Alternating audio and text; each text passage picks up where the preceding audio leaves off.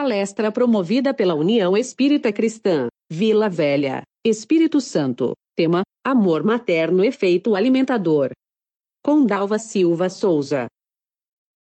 Olá, meu amigo, minha amiga. Estamos mais uma vez aqui no espaço virtual da União Espírita Cristã, com muita alegria, agradecendo ao convite para a participação dessa atividade de reflexão sobre a doutrina espírita. Estamos no mês de maio, então vamos refletir sobre questões ligadas à mãe. A mãe é a figura, a grande homenageada desse dia, desse mês, na verdade. Então, vamos fazer, neste momento, a nossa leitura preparatória, tirada aqui do livro Mãe, que é uma psicografia de Francisco Cândido Xavier, e ditada por espíritos diversos. O texto que eu selecionei para a nossa preparação é assinado por Maria Dolores e é um poema muito bonito. E Maria Dolores diz assim: Meu tesouro é o nome do texto, é o título do texto. Agradeço, Senhor, o mundo em verde e flor que nos fizeste, a terra, o lar de luz que se equilibra em pleno lar celeste. Agradeço a esperança que me acalenta o ser, a bênção de servir, o dom de compreender. Agradeço a amizade em que meu coração se renova e se ufana, toda vez que se alegra ou se refaz no entendimento da ternura humana. Agradeço a lição do sofrimento, no cadinho de prova em que me exaltas, entregando-me à dor por auxílio divino e apagando em silêncio as minhas próprias faltas. Agradeço a instrução e o carinho da escola, o socorro do bem e a palavra tranquila que me ajuda ou consola. Agradeço a alvorada, o sol que me sustenta e acaricia, a noite que me acalma, o pensamento, o pão de cada dia. Entretanto, meu Deus, mais do que tudo, Agradeço-te a prece enternecida, o regaço materno que me trouxe para a glória da vida, em tudo, em todo tempo, em toda parte. Se bendito, Senhor, pela Santa Mãezinha que me deste, meu tesouro de amor. Maria Dolores.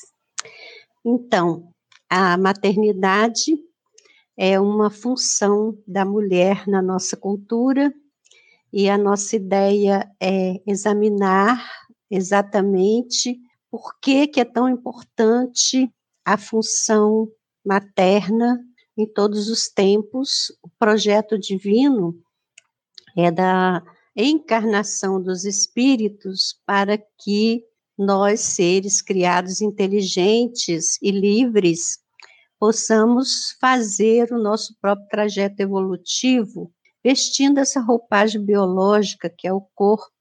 Esse corpo é preparado no período gestacional, ao longo de nove meses, às vezes um pouco menos, e é preciso que uma mulher acolha o projeto da maternidade para que os espíritos se corporifiquem na realidade material e possam cumprir o seu trajeto de aprimoramento. Então, a presença da mãe, ela é importantíssima no cenário, porque a ligação do espírito com o corpo é, acarreta um tempo de inconsciência para esse ser espiritual. Existe todo o esquecimento do tempo passado e esta criatura vai retomar a experiência tendo uma oportunidade de construção de um caminho sem as contaminações dos fatos que, se rememorados do passado, poderiam desequilibrá-la. Então, para que a encarnação se processe, o perispírito do espírito que vai retornar à vida, ele é como que fundido ao perispírito da mulher que acolheu o projeto da maternidade. É um processo que é descrito de uma maneira muito detalhada no livro Missionários da Luz, por André Luiz, através da psicografia de Chico Xavier. E durante todo o período da gestação, nessa descrição, o André Luiz compara o processo à enxertia de uma planta, quando você pega uma planta adulta, dá um talho no seu caule e insere ali o broto que você quer desenvolver. Ele usa essa figuração para nos permitir compreender que o perispírito do reencarnante é esse broto e a planta adulta é essa mulher. Então, esse enxerto é feito no corpo da mulher. Então, igual acontece na planta, a seiva da planta adulta vai alimentar esse broto. Então, na, na questão da encarnação humana, todo o corpo, o sangue desta mulher é que vai carregar o alimento que vai produzir a possibilidade de desenvolvimento das células desse novo corpo. O espírito que está ali retornando tem o seu perispírito fundido ao perispírito da mulher e esse ser espiritual entra então no estado de adormecimento e de inconsciência. Esse é o estado geral dos espíritos de condição mediano ou inferior de evolução. Nós sabemos que os espíritos elevados, quando eles têm que encarnar, eles não, não passam necessariamente por esse tempo de inconsciência, eles têm condições de manter o vínculo com o corpo que está sendo gestado e, ao mesmo tempo, manter a sua independência na experiência do mundo espiritual. Mas a maioria de nós está na situação do espírito em condição evolutiva ainda precária, por isso que mergulhamos na inconsciência. E então esta mulher, ela nos alimenta o corpo. Quando acontece o nascimento, rompe-se o cordão umbilical, que era esse canal da alimentação física para o corpo do bebê. Mas existe um cordão umbilical, entre aspas, psíquico, que mantém esse ser espiritual conectado ao psiquismo desta mulher. Esse outro cordão psíquico, ele só se vai romper muito mais tarde, porque ao longo do tempo em que esta criança nasce, até o momento em que essa criança será capaz de prover a sua própria subsistência, existe um efeito psíquico alimentador que é provido pela família que acolhe esse espírito. O que nós queremos destacar nesse dia de hoje, porque estamos no mês de maio, estamos é, na iminência próxima de celebrar o Dia das Mães, é que, a princípio, todo o universo desse ser que nasce para uma nova existência se concentra na figura da mãe. E dizem os estudiosos que o bebê nem percebe a diferença entre ele mesmo e a mãe. A mãe é como se um prolongamento dele mesmo. Ele está imerso nesse mundo psíquico desta mulher. Então, todo sentimento da mulher, desde o período da ligação desse perispírito do reencarnante com o seu perispírito, vai envolver essa criatura, já é, gerando efeitos que estarão presentes ao longo da experiência desse espírito que retornou à vida. Então, isso é muito importante que a gente considere. E esse assunto nós tratamos aqui no livro Os Caminhos do Amor. Os Caminhos do Amor é uma publicação que é do, do, final da década de 90, no século passado, uma publicação da Federação Espírita Brasileira.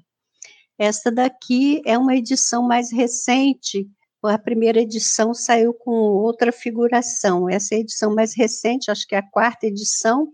Então, nós tratamos aqui do, da questão da maternidade, primeiramente considerando que nós vivemos um tempo desafiador, o século XX marcou um período em que houve uma grande luta no meio social para garantir à mulher igualdade de condições com os homens, porque nós somos de uma tradição cultural patriarcal e que havia uma prevalência masculina sobre a mulher. Então, o século XX marcou esse tempo de busca de uma igualdade de condições. Então, essas é, questões sociais interferiram também na função que a mulher exerce é, na maternidade. E a gente, então, analisa aqui no livro todo esse processo, esse caminho de luta, esse caminho de busca de igualdade, que agora no século XXI já está bem consolidado, é, na prática ainda existem muitas diferenças, mas teoricamente todos nós concordamos que espíritos é, podem vestir roupagem masculina e feminina, então existe um entendimento social, embora não exista uma visão espírita, existe um entendimento social de que a igualdade é algo necessário, é preciso ser buscado, é preciso ser garantido. Então, nós temos um caminho de entendimento a respeito disso, já consolidado, mas temos ainda um processo de inconsciência das criaturas em relação à importância da família no acolhimento aos espíritos que retornam à vida. Por que, que nós dizemos que existe esse processo de inconsciência? Se você for fazer uma busca no Google a respeito de violência doméstica, você vai perceber que nesse tempo que estamos vivendo, que é o século 21, ainda existe grande violência contra a mulher no âmbito doméstico e fatos estarrecedores são noticiados de parceiros que desrespeitam até mesmo a mulher grávida, que agridem, que matam a mulher, mesmo estando grávida, mesmo esta mulher estando amamentando, existe um desrespeito a esta figura feminina. E também no âmbito do lar existe uma, um grande desrespeito à criança. A violência doméstica atinge duramente a criança. E quando nós focalizamos o aspecto da criança, nós percebemos que a figura familiar que mais agride a criança, estatisticamente, é a mãe, é a mulher. Então, nós ficamos estarrecidos muitas vezes com essas histórias, mas elas estão diante dos nossos olhos para nos alertar. E o Espiritismo, como consolador prometido por Jesus, ele chegou num tempo estratégico, no final do século XIX, quando estas ideias estavam efervescendo, esteve durante todo o século XX criando a rede de instituições é, que poderão divulgar esta mensagem e permitir a todas as criaturas o acesso a esse conhecimento.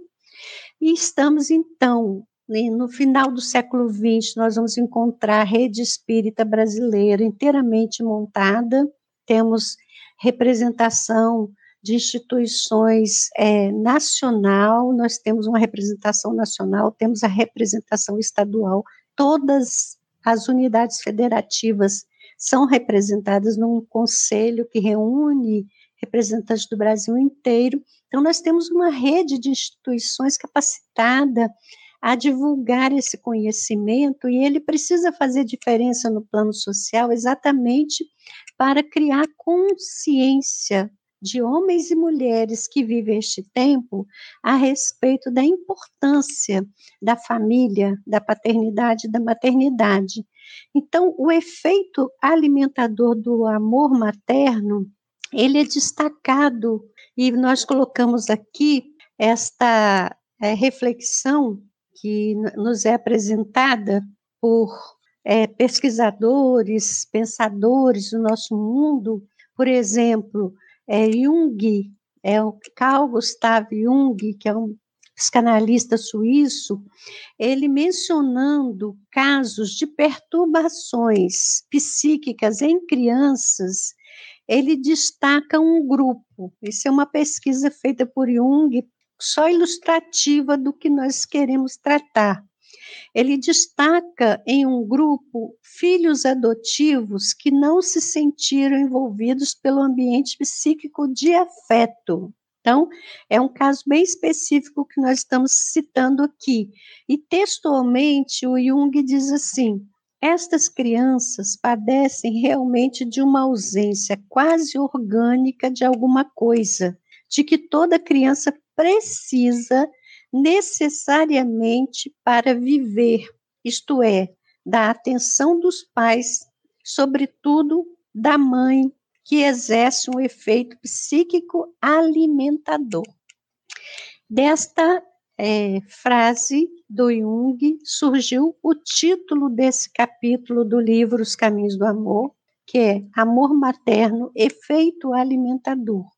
Então, a pesquisa dele, para a gente compreender bem, é uma pesquisa feita com pessoas que foram adotadas e que não tiveram no processo de identificação com a família que adotou esse sentimento do envolvimento afetivo. Mas quando ele faz esse comentário, ele destaca na generalidade que toda criança precisa necessariamente para viver da atenção dos pais, mas sobretudo da mãe, porque o amor materno exerce esse efeito alimentador. Isso é muito importante que a gente considere. Se, se você pensar na realidade do projeto encarnatório, você percebe que a, a importância paterna está considerada porque para que essa mulher tenha a condição psicológica ideal para viver uma gestação tranquila, depende do suporte que lhe dá o seu companheiro. E ela vai estar carregando a criança no seu próprio ventre, alimentando essa criança com a seiva, que é a seiva entre aspas, que é o seu sangue. Ela vai estar alimentando fisicamente esse espírito com o seu sangue. Isso depende de que ela tenha também essa nutrição adequada e com essa realidade moderna de pessoas que se estafam nos trabalhos para manter a sua própria existência, isso fica dificultado. Então, se há uma parceria no, no casamento em que a mulher tem a garantia do suporte para esse é, estado é, físico adequado, que vai lhe dar também uma condição psicológica ideal de acolher esse filho, esse ser que chega amorosamente. Então, ela, além de alimentar fisicamente, ela vai alimentar psiquicamente. Quando esse essa criança nasce, o ideal é que ela tenha um aleitamento materno durante o período já necessário, indicado para a formação dos anticorpos, para tudo aquilo que é necessário para a saúde desse bebê. E essa mulher precisa, então, ter essa disponibilidade de tempo, de tranquilidade para esse aleitamento. Então, nós vivemos um tempo em que isso nem sempre é oferecido à mulher. Ela tem que, às vezes, trabalhar, muitas vezes a sua licença de gestação não cobre todo o período do aleitamento. As leis humanas garantem uma redução de jornada de trabalho para o aleitamento materno, mas nem sempre isso é respeitado pelas empresas. Isso é a realidade do nosso mundo. E tudo isso contribui para que esse ser que retorna à vida tenha não só o crescimento físico adequado, mas o desenvolvimento psicológico adequado, porque quando a criança tem essa acolhida na família, quando esse espírito recebe esse é, acolhimento idealizado, que é projetado pela lei divina, mas que a gente ainda não conseguiu implementar na prática, esse espírito tem a base para o seu próprio desenvolvimento afetivo nos caminhos do mundo, porque o aprendizado do amor acontece nessa relação. Nossa mãe é a nossa primeira mestra do amor, que é o aprendizado por excelência, aquele aprendizado que nós precisamos desenvolver. Uma outra pesquisa que nós colocamos aqui, que, que vai é, corroborar isso, esse efeito alimentador do amor materno acontece com um estudo realizado nos Estados Unidos que teve o seguinte: esse estudo foi relatado por Léo Buscaglia num livro intitulado Amor. Nós trouxemos para cá a experiência para os caminhos do amor para refletir sobre isso. Primeiro, mostrando a questão do efeito alimentador que Jung atesta na sua pesquisa, quando ele trabalha com crianças adotadas, o efeito que ele percebe quando a criança é adotada, quer dizer, ela tem a parte física garantida, porque ela vai ter o teto e vai ter o alimento, mas o envolvimento amoroso não acontece, existe um déficit que é perceptível na vida do adulto, desse adulto. Então, ele conta isso, ele diz que a criança precisa desse alimento psíquico, não é só do alimento físico. Então, o Léo Buscalha vai nos falar nessa experiência aqui interessantíssima o seguinte: foi feito o um estudo assim, é, havia um orfanato e havia é, 24 crianças que foram objeto do estudo. Essas 24 crianças foram divididas em dois subgrupos, cada um subgrupo de 12 crianças. As primeiras 12 crianças é, passaram a pertencer a um grupo que tinha a possibilidade de é, obter uma atenção especial, pessoal, de alguém fora do tratamento é, padrão que existia dentro do orfanato. Porque o orfanato tem os cuidadores, né? Então, as crianças eram bem cuidadas dentro daquele ambiente. Tinha proteção, o teto, tinha o agasalho, tinha o alimento, tinha os cuidadores.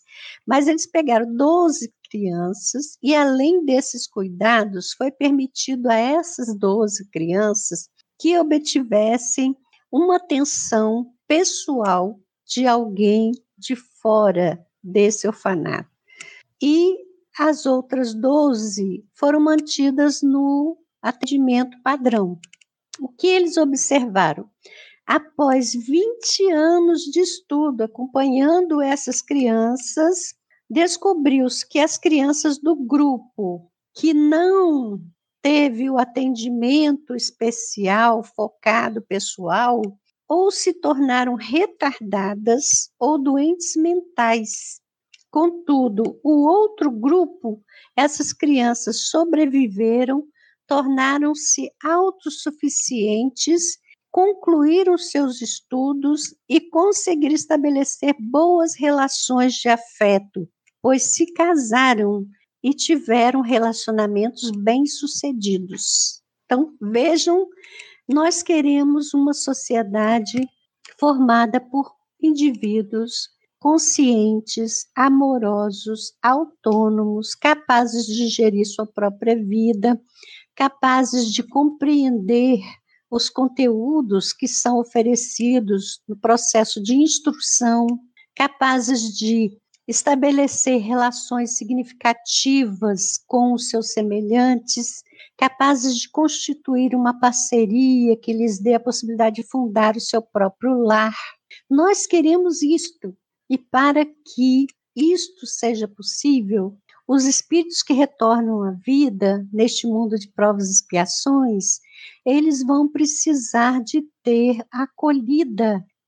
Então, o trabalho que Léo Buscalha nos revela aqui, dessa pesquisa feita com 24 crianças órfãs, quer dizer, essas crianças que acontece, nós sabemos que quando o espírito retorna à encarnação e vive a orfandade, quer dizer, logo na entrada desse mundo, aquele que ofereceu o recurso, aqueles dois seres que ofereceram os recursos físicos para a constituição do corpo, por algum motivo, não puderam criar este filho. Então, essa criança entrou no processo da existência na condição de órfã. Então, não tiveram o efeito alimentador psíquico, né, depois da, do nascimento, embora possam ter tido no momento da gestação, não tiveram depois do nascimento.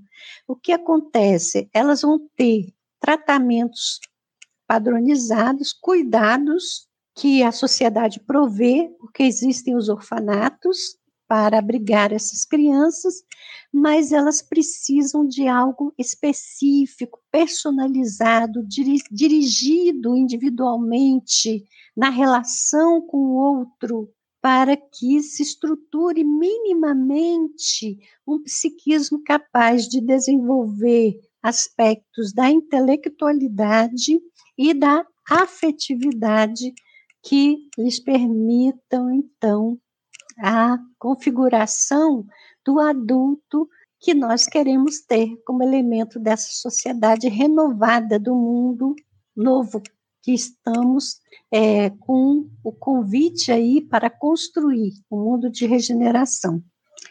Então, se nós queremos colaborar para que isso aconteça, nós vamos precisar de atenção a este público infantil, a esse público dos espíritos que estão entrando na sociedade por essa porta da reencarnação.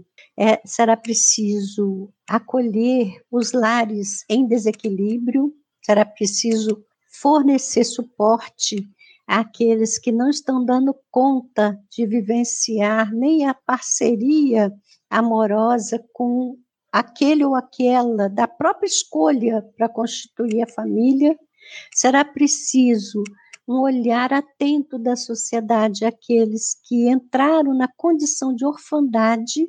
E o que esse estudo do Léo Buscali aqui, que ele relata, mostra é que o efeito alimentador do amor materno, que é necessário, ele pode ser provido por outras pessoas da sociedade. Quer dizer, não é só aquela pessoa que biologicamente foi convidada a gestar esse corpo que pode oferecer. É, há uma possibilidade da substituição, embora o alimento mais precioso seja o alimento desta mulher que gestou essa criança, é possível que isso seja modificado, superado nas contingências várias que se é, dão no mundo de provas e expiações, porque o, o indivíduo que retorna à vida nessa condição de orfandade está vivendo uma expiação. Essa expiação certamente está prevista no seu plano encarnatório, tendo em vista o que este ser precisa ser desafiado a superar no seu caminho evolutivo. Então, não há injustiça no cenário da vida desse ponto de vista da, do projeto que é elaborado para a continuidade do aprimoramento dos espíritos. Nós sabemos que existem muitas injustiças no mundo, mas como dizem os espíritos, não existe ninguém injustiçado quem é atingido pela injustiça na transitoriedade dos arranjos do mundo material é o espírito que precisa desse desafio para a constituição do seu próprio caminho evolutivo. Então, a mãe, ela é a figura é, importante no cenário da família para garantir aos espíritos que retornam à vida essa condição psicológica básica no seu processo encarnatório. E aqui nós vamos analisar algumas questões culturais muito interessantes que têm a ver com as dificuldades que, a, que as mulheres estão tendo nesse tempo que nós estamos vivendo para desempenhar a contento esse papel. Muitas vezes a mulher também trabalha é, às oito horas do dia e muitas vezes a criança ela fica é, naquela contingência de é, permanecer numa creche ou então aos cuidados de outros familiares ou então aos cuidados de um funcionário assalariado para isso. Mas como nós vimos nessa pesquisa do que o Léo Buscalha nos conta, esse fato não gera um prejuízo é, muito grande quando existe esta mãe e quando ela, apesar do seu tempo restrito, ela é capaz de dedicar ao seu filho aquele movimento psicológico do, da afetividade personalizada em qualidade de relação no tempo que ela estiver disponível para a criança. Então, é preciso criar esse tempo de disponibilidade para estar com seu filho. Não é que a mãe tenha que ser um espírito perfeito. A mulher que encarna nestes tempos que nós estamos vivendo é um espírito na condição evolutiva desse caminho que faz parte do processo do mundo de provas e expiações. Qual é a categoria dos espíritos que renascem em mundo de provas e expiações? É a categoria de espíritos de condição neutra, quando estão já nesta é, caminhada evolutiva de aquisição de virtudes, mas ainda na precariedade da superação do egoísmo que ainda nos caracteriza. Então, é o espírito de condição neutra. Existem muitos espíritos já de segunda ordem encarnando na Terra, porque a Terra vai passar para um patamar mais elaborado, como mundo de regeneração. Mas a maioria ainda é de espírito de terceira ordem mesmo. Então, são categorias que há uma precariedade no desenvolvimento do sentimento amoroso. Daí o fato das estatísticas mostrarem como que dentro do âmbito doméstico a criança é agredida e o familiar que mais agride é a mãe. É esta mulher que está assoberbada, com múltiplas atividades, tendo que dar conta de dupla jornada de trabalho, às vezes até mais, e que, por vezes, é, não tem aquela paciência necessária porque educar uma criança é muito desafiador, é muito difícil mesmo. Então, nós temos que entender que a, o ser humano é passível da, das falhas que fazem parte do nosso universo humano. Então, é preciso que a gente se disponha a um caminho de reflexão a respeito disso quando estamos falando da importância desta mulher no cenário do mundo, do mundo material, né, desse mundo que nos acolhe. E aí a gente faz aqui no livro uma, uma reflexão que os, os psicanalistas, eles sempre dizem que quando eles estão analisando alguém que, estão, que está com problema emocional, problema psicológico, sempre analisam que a culpa é da mãe. Então, existe um, um, uma forte referência a essa responsabilidade da mulher na criação como é, um pano de fundo dos problemas que vão despontar mais tarde. A gente pode entender que isso tem procedência, sim, mas não deixa de nos trazer motivo de reflexão quando eles afirmam que nas histórias infantis, a bruxa das histórias infantis, quem é que não se lembra da, daquela Madame Mim, das histórias de Walt Disney, que é uma bruxinha que vive com uma nuvem escura no alto da cabeça, chovendo só na cabeça dela. Quem é que não se lembra da bruxa da Branca de Neve, aquela madrasta má que levou a maçã envenenada, vestida naquela roupagem de uma velha então, a, a bruxa é aquela velha sempre vestida de negro, com o rosto é, bem contraído, com aquelas berrugas grandes no nariz. É uma figura feia, a bruxa, sempre uma figura feia. Então, os psicanalistas falam que essa figura feia é a mãe. Aí a gente fica indignado, né? Mas, de uma certa maneira, a gente precisa é, refletir. Eu estou falando de mãe nesse mês de maio e eu sou mãe de quatro filhos. Então a gente precisa refletir que naquela hora que a gente perde a paciência, naquela hora que a gente fica com o rosto é, congestionado pela irritação, pela raiva, se você olhar no espelho, você vai ver a bruxa mesmo, não é? Então, dizem os psicanalistas que a criança ela não sabe lidar com isso, ela não, não tem como pensar é, logicamente sobre essa questão. Então, ela teme essa figura, mas ao mesmo tempo é essa mesma mulher que a alimenta, que cuida dela, que a higieniza. Então, é um sentimento dúbio que fica no mundo infantil, de insegurança, porque a criança não sabe que, que faz a bruxa aparecer. E ela desaparece também magicamente, né, dentro dessa mesma mulher que é a cuidadora. Então, a gente refletindo sobre isso, a gente pensa na possibilidade que nós temos de superar esses sentimentos ruins, de disciplinar essa manifestação de agressividade que ocorre e que desestabiliza psicologicamente a criança no seu processo de crescimento, lembrando que existe outra figura nas histórias infantis que também é representação da mãe. E essa figura é a fada. Todo mundo lembra também das fadas, né? As fadinhas da Bela Adormecida, que são aquelas senhorinhas tão bonitinhas, simpáticas. A fada maravilhosa que oferece a Branca de Neve aquele vestido lindo que ela vai ao baile.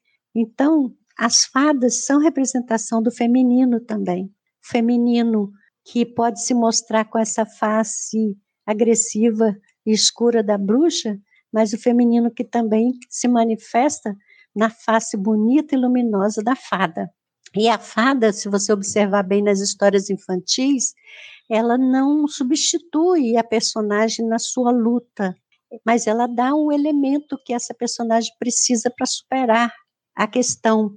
Ela que fornece a espada para lutar com o dragão, ela que fornece o escudo, ela que dá o vestido lindo de baile, a carruagem, que a personagem vai cumprir o seu destino encontrando o seu parceiro, a sua parceira, não é? Então, a fada é a figura feminina que cumpre bem o seu papel. Ela consegue dar aos filhos o instrumento necessário para lutar a sua própria luta no cenário do mundo, não é? Então, meus amigos, minhas amigas, nesse mês de maio, a gente vai celebrar o Dia das Mães e a gente fica assim com os corações em festa, porque nós estamos aqui na fase adulta.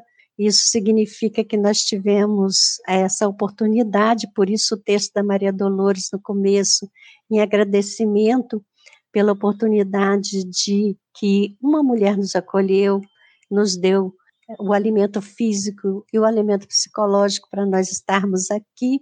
E lembramos assim, ao encerrar essa nossa reflexão, que nos dez mandamentos, que são uma realidade de muito tempo antes de Jesus, né, quando Moisés subiu ao monte e recebeu aquelas tábuas da lei, o mandamento que tem uma promessa, o primeiro mandamento com promessa é o que designa a necessidade de honrar pai e mãe. Quer dizer, honrar pai e mãe para você ter longo tempo na terra da promissão.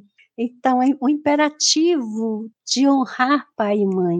Quer dizer, nós sabemos que nossos pais, e principalmente sabemos que nossas mães, são a concretização do espírito na fase evolutiva que deram conta de chegar quando nos acolheram. Quer dizer, são espíritos que estão a caminho também, como todos nós, e como filhos nós devemos honrá-los. Isso significa mais do que amar, não só o amor, mas o amor cercado dos cuidados necessários para que eles se sintam envolvidos na sua velhice, numa condição de tranquilidade também e de paz. Então, vamos honrar os nossos pais, né? principalmente vamos lembrar das nossas mães, agradecer a elas o carinho da acolhida para esta caminhada que nós estamos fazendo aqui. E se as nossas, se nós já somos pessoas cujas mães já partiram, não devemos nos esquecer de que do ponto de vista espírita, ninguém morre. O espírito transfere, se transfere para uma nova morada em outros ambientes. Então, vamos lembrar disso, vamos lembrar de honrar as nossas mães que já partiram e vamos criar em nosso mundo uma condição para que toda mulher, na condição de mãe, possa exercer o amor materno com seu efeito alimentador, para que nós possamos viver longo tempo nessa terra prometida, que é um mundo regenerado. Então, meus amigos, minhas amigas, muito obrigada pela presença de vocês, pela atenção carinhosa, e nós vamos encerrando aqui as nossas reflexões